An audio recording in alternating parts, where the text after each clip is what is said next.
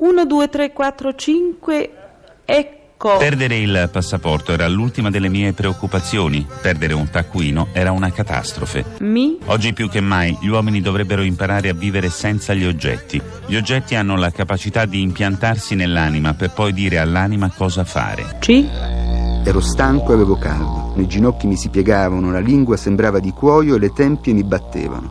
Ma questo non mi spaventava. Somigliava troppo a un brutto film per mettere paura. Lui non voleva mai stare in Inghilterra in, in inverno perché non, non piaceva, è grigio, è umido, è freddo. Ha noleggiato una casa in Italia o in Francia o in Spagna o in Grecia e ogni anno cambiava. qui, Bruce Chatwin come viveva ai ritorni a casa e com'erano per lei i ritorni a casa di suo marito? Oh, divertente, perché arrivava con gli ent- entusiasmi, guarda che ho trovato, senti che, che ho letto e scoperto, libri dappertutto, vestiti dappertutto, divertente.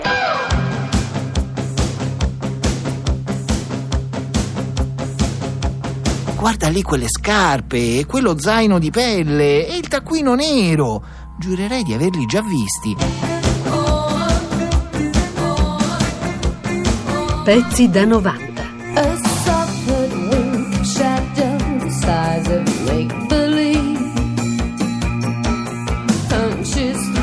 Spine of ray. Io le vorrei chiedere subito, Gnoli, com'è possibile che Chatwin, una figura così particolare, così singolare, ricordiamo, è vissuto anche poco tra il 40 e l'89, ha viaggiato molto, ha scritto molto ma non moltissimo, stia diventando un piccolo mito. Diciamo che è un processo di leggendarizzazione che eh, si è avviato con lui già in vita. Ecco, questo già eh, la prima stranezza. Io credo che il culto di Chatwin sia un po' alimentato di alcune risorse non tutte io credo compatibili con la sua scrittura. Intanto, come dire, ci sono alcuni aspetti più immediatamente esterni che io credo farebbero un po' la gioia di un pubblicitario, cioè voglio dire che anche involontariamente lui ha saputo, credo come pochi, sfruttare la sua immagine. Io mi ricordo che il suo editor, che è poi anche quella che per prima ha scritto su di lui, cioè che ha dedicato la prima biografia, Susanna Clapp, disse certo se Chatwin fosse stato basso, calvo e grasso, eh, mi chiedo se sarebbe riuscito a ottenere lo stesso successo che ha ottenuto, grazie anche al fatto che in fondo, pur nella disarmonia, era un personaggio fortemente fotogenico, insomma, c'è la sua famosa foto di lui con le Timberland eh, sulle spalle con lo zaino, la giacca da surfista che eh, come dire sono veramente da questo punto di vista una specie di Calzoni di, di corti, poster, calzettoni, quelle immagini. Sì, insomma, ecco, Una piccola da icona questa- del viaggiatore ecco, da questo punto di vista, come dire, rientra perfettamente nella imagologia, cioè quella sorta di disciplina che cerca di capire poi, insomma, il senso di certe cose attraverso l'immagine.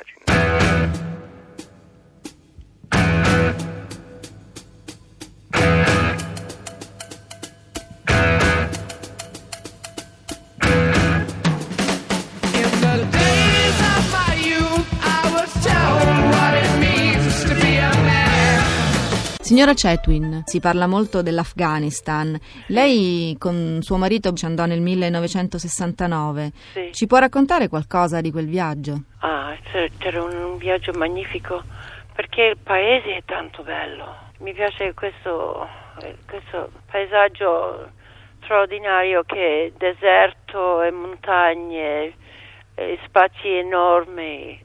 Mi piace molto questo e la gente erano bello e tutti quanti sono belli e diversi, le, le razze diverse, i, i Hazara che sono mongoli ma biondi e le Pashtun che sono biondi o neri ma sempre gli uomini forti, grandi. A quel tempo là c'era un'innocenza nella patria, una tradizione per ospiti che era magnifico. Mi ricordo una sera de- passato in um, Badakhshan a un giardino e abbiamo fatto una cena, c'era un piccolo fiume che trascorreva la- il giardino, il giardino di frutta, alberi di frutta.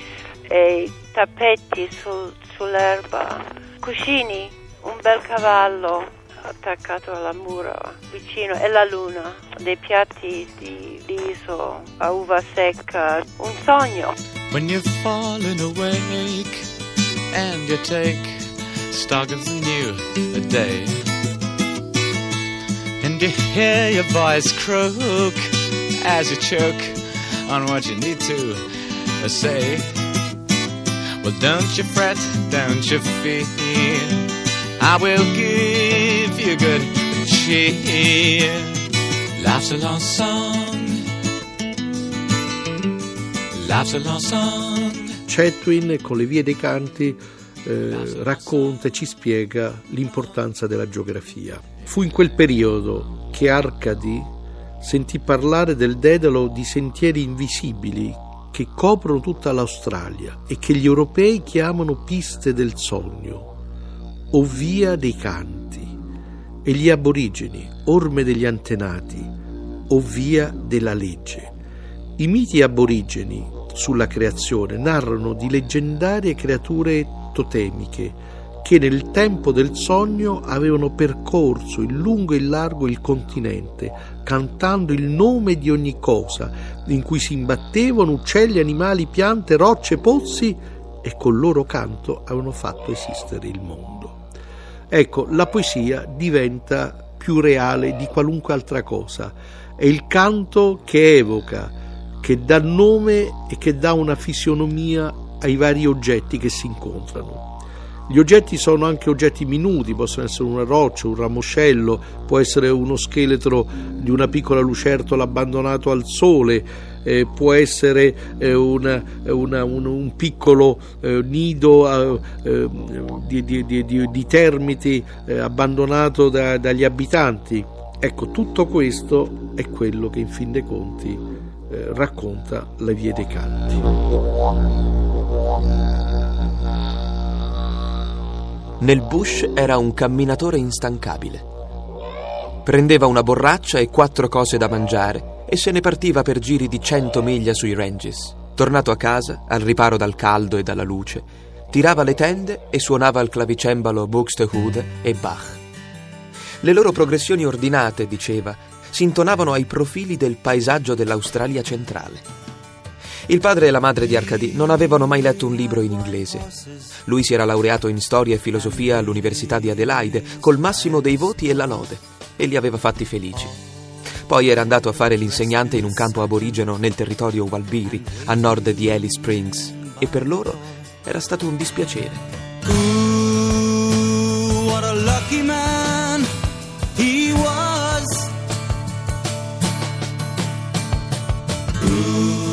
Gli aborigeni gli piacevano, gli piacevano il loro coraggio e la loro tenacia e l'astuzia con cui trattavano con l'uomo bianco.